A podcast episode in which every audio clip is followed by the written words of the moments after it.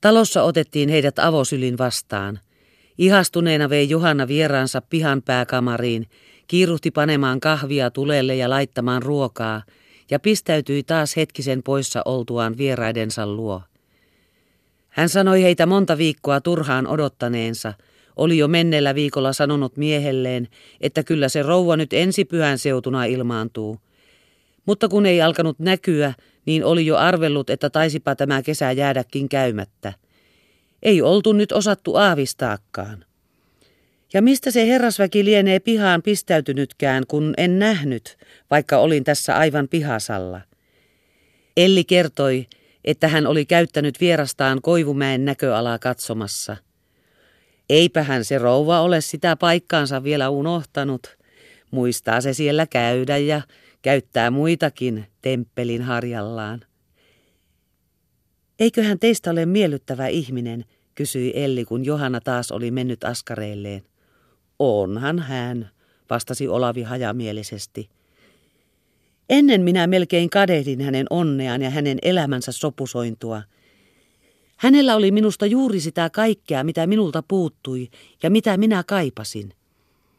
Hän ja hänen miehensä näyttivät niin täydellisesti täydentävän toisensa, ymmärtävän toisensa ja kaikin puolin olevan malli ihmisiä avioliitossaan.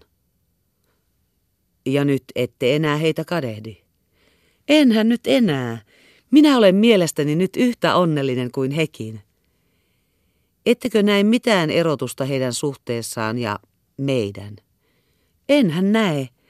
Olemmehan nyt yhtä onnelliset ja tyytyväiset kuin hekin. Ainakin minä olen. Entä te? Olenhan sitten minäkin. Ettehän ole. Sanokaa, miksette? Oletteko jostain minulle tyytymätön? En suinkaan. Elkää olkokaan, sanoi Elli ja ojensi hänelle pöydän yli käteensä.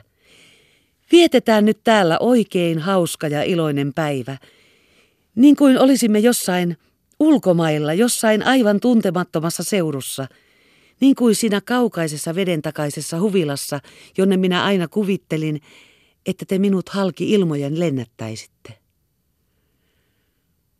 Olavi ei osannut siihen oikein mitään vastata, tuijotti vain häntä hajamielisesti silmiin. Olavi oli kuin huumaantuneena, kuin omasta itsestään haiduksissa. Ellin yhtäkkinen, odottamattoman raivokas tunteiden purkaus, joka oli tullut kuin äkkimyrsky hänen ylitsensä, oli kuin herpaissut hänen voimansa, sekoittanut hänen käsitteensä niin, että hän vasta taloon tullessaan pääsi tekemään itselleen selkoa siitä, mitä oli tapahtunut. Oliko se todellakin ollut se entinen, hiljainen, tyynni, arka olento, joka oli häntä sellaisella raivolla rintaansa vasten puristanut? Oliko tuo, joka nyt taas niin rauhallisena keskusteli emännän kanssa ja innostui hänen asioistaan, se sama, joka äsken silmät hehkuvina ja kaikki jäsenet mielenliikutuksesta vavisten oli suudellut häntä niin tulisesti ja intohimoisen hurjasti. Ja hänelläkö taas oli ollut voimaa vaatia, että se olisi viimeinen kerta?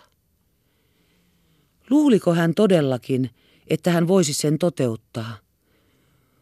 Olavi puolestaan tunsi, ettei hän voisi ja että hänen kaikki päätöksensä ja lupauksensa olivat kuin poispuhalletut. Ja mikseivät olisi olleet? Miksei hän saisi rakastaa niin kuin hän itse tahtoo ja niin kuin Ellikin oikeastaan tahtoo? Ensimmäinen ja viimeinen kerta. Mitä ne merkitsevät tuollaiset vaatimukset? Hän ei tahtonut tietää mistään puolinaisista tunteista. Hän tahtoi omistaa hänet kokonaan. Ainoastaan siten voisi heidän suhteensa jäädä pysyväiseksi. Ja ensi tilassa tahtoi hän saada sen Ellille sanotuksi – Saada sen sanotuksi sydämensä tulisimmin sanoin, saada vastata siihen syleilyyn, johon hän ei äsken ollut ennättänyt. Niin pian se oli tullut ja mennyt. Mutta siihen ei näyttänyt koko päivänä ilmestyvän tilaisuutta. Elli näytti kokonaan unohtaneen, että heidän suhteessaan oli mitään muutosta tapahtunut. Ei näyttänyt ollenkaan käsittävän, mihin mielentilaan hän oli hänet saattanut. Koko sielullaan hän antautui vain nauttimaan ja iloitsemaan ympäristöstään ja näytti otaksuvan, että Olavikin teki niin. Oliko se luontoa vai teeskentelyä? Oliko se viattomuutta vai mietittyä? Hän oli ihastunut talon lapsiin, joita hän kanneskeli, joiden kanssa hän leikitteli ja puheli lampaista, lehmistä ja vasikoista. Talon pieni pirtti oli hänen mielestään kaikkien asuntojen ihanne. Eikö tämä ole herttainen, kysyi hän. Tämä suloinen pihamaa ja tuo kuivunut juhannuskoivu sen keskellä, jota he eivät ole hennoneet viedä siitä pois. Katsokaa noita pääskyjä tuossa räystään alla. Heillä on jo pojat. Katsokaa nyt. Olisihan Olavikin ollut yhtä mielissään kaikesta tuosta, mutta nyt oli se kuitenkin hänestä vähän lapsellista, ja hän olisi mieluummin nähnyt, että he niin pian kuin suinkin olisivat päässeet kahden kesken, ja että Elli olisi ehdottanut, että he menisivät kävelemään jonnekin. Päivällisen syötyä, jonka emäntä oli kattanut parhaalla, mitä ehti saada laitetuksi. Siinä oli verestä rieskaa, viiliä, marjamaitoa ja tuoretta kalaa, olisi siihen tullut sopiva tilaisuus. Mutta Elli kuului yhä vain juttelevan Johannan kanssa pirtissä, jossa tämä soudatteli nuorinta lastaan nukuksiin. Sillä aikaa kun Olavi istui rappusilla ja poltteli ja odotteli häntä. Eivätkä he sittenkään eronneet toisistaan, kun lapsi oli saatu nukutetuksi, menivät maitokamariin, rupesivat katselemaan aittoja.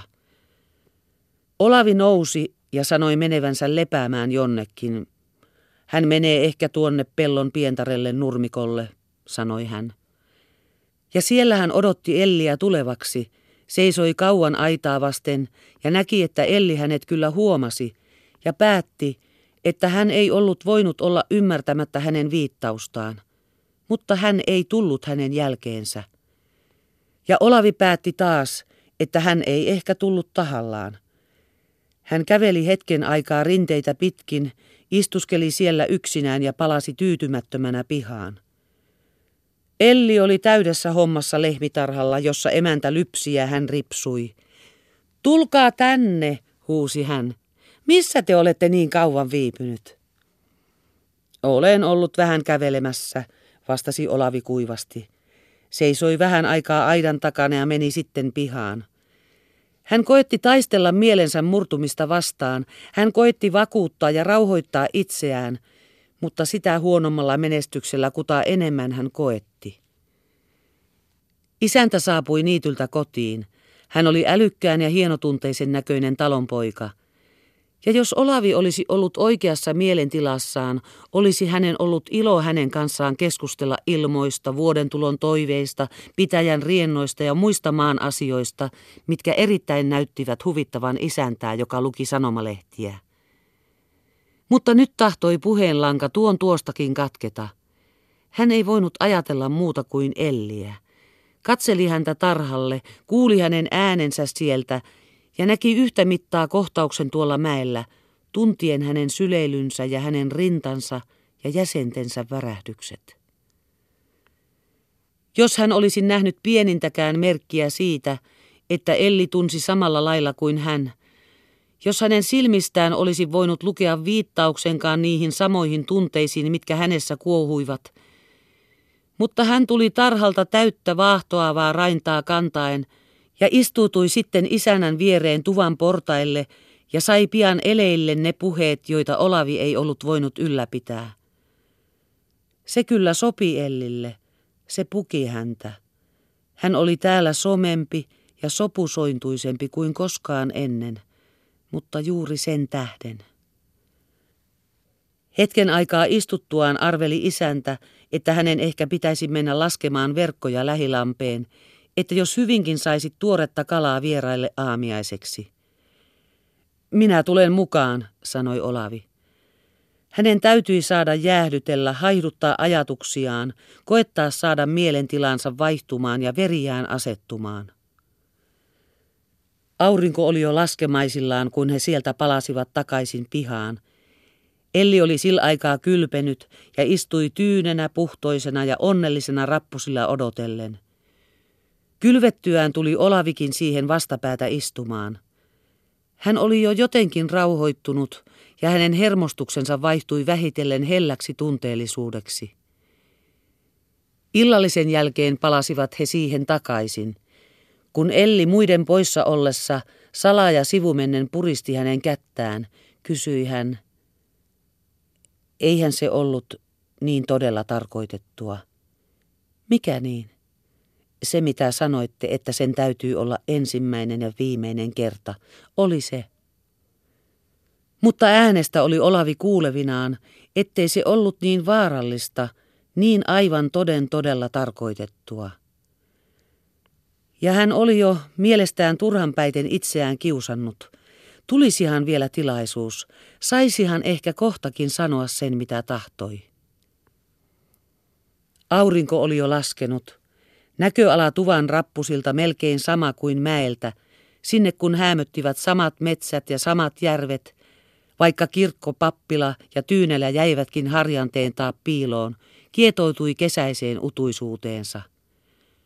Ruislintu, kehrääjä ja muut yölliset eläjät tulivat vähitellen esille päivääänien vaietessa. Aittansa edustalla istui talon renki paitahihasillaan ja viillytteli itseään saunan jäljeltä. Emännän ja isännän ja Ellin verkkainen vuoropuhelu soveltui niin hyvin tähän kaikkeen. Olavi kuunteli sitä nyt mielellään ja otti siihen osaakin. Tuli aika mennä levolle. Renki kulki pihan poikki ja kiipesi tallin ylisille.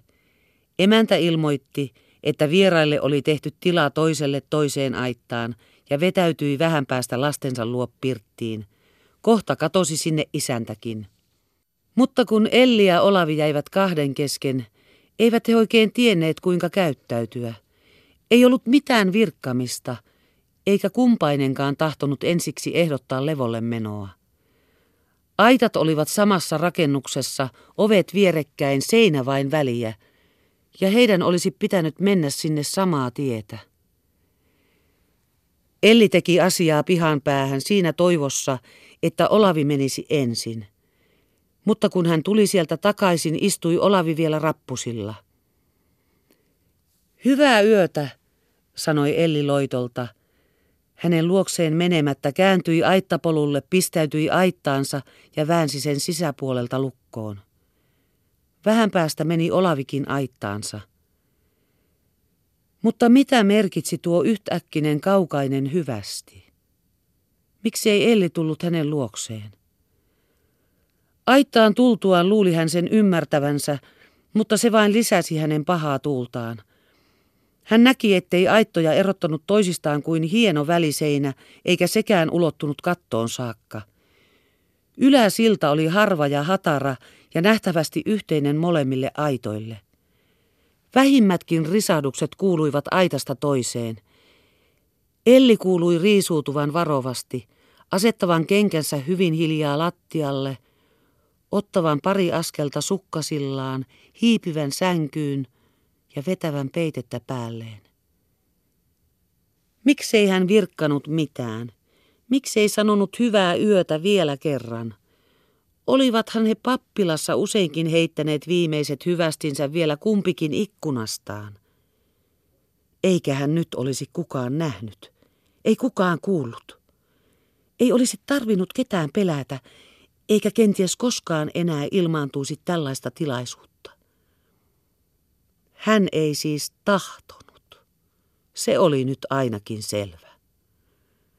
Mutta se olisi voinut tapahtua yhteisestä sopimuksesta ilman hänen erityisiä varokeinojaan. Se oli kuin epäluottamus Olavia kohtaan, jota hän mielestään ei ollut ansainnut. Olkoon vain sitten ensimmäinen ja viimeinen kerta – hän näyttää tietävän, mitä tahtoo. Tähän asti, mutta ei edemmä toisin sanoen. Koko hänen tämänpäiväinen käytöksensä sitä osoittaa. Mutta nyt tiedän minäkin, mitä tahdon. Joko taikka. Elli oli valinnut. Hän myös. Vaikkei hän vielä ollutkaan oikein selvillä siitä, mitä hän oli valinnut. Jos Elli olisi hiiskahtanutkaan. Mutta hetken kuluttua katosi sekin toivo, kun seinän takaa alkoi kuulua tasaista tyyntä hengitystä. Olavi heitteli he vuoteellaan levottomasti ja nukkui vasta aamupuolella yötä.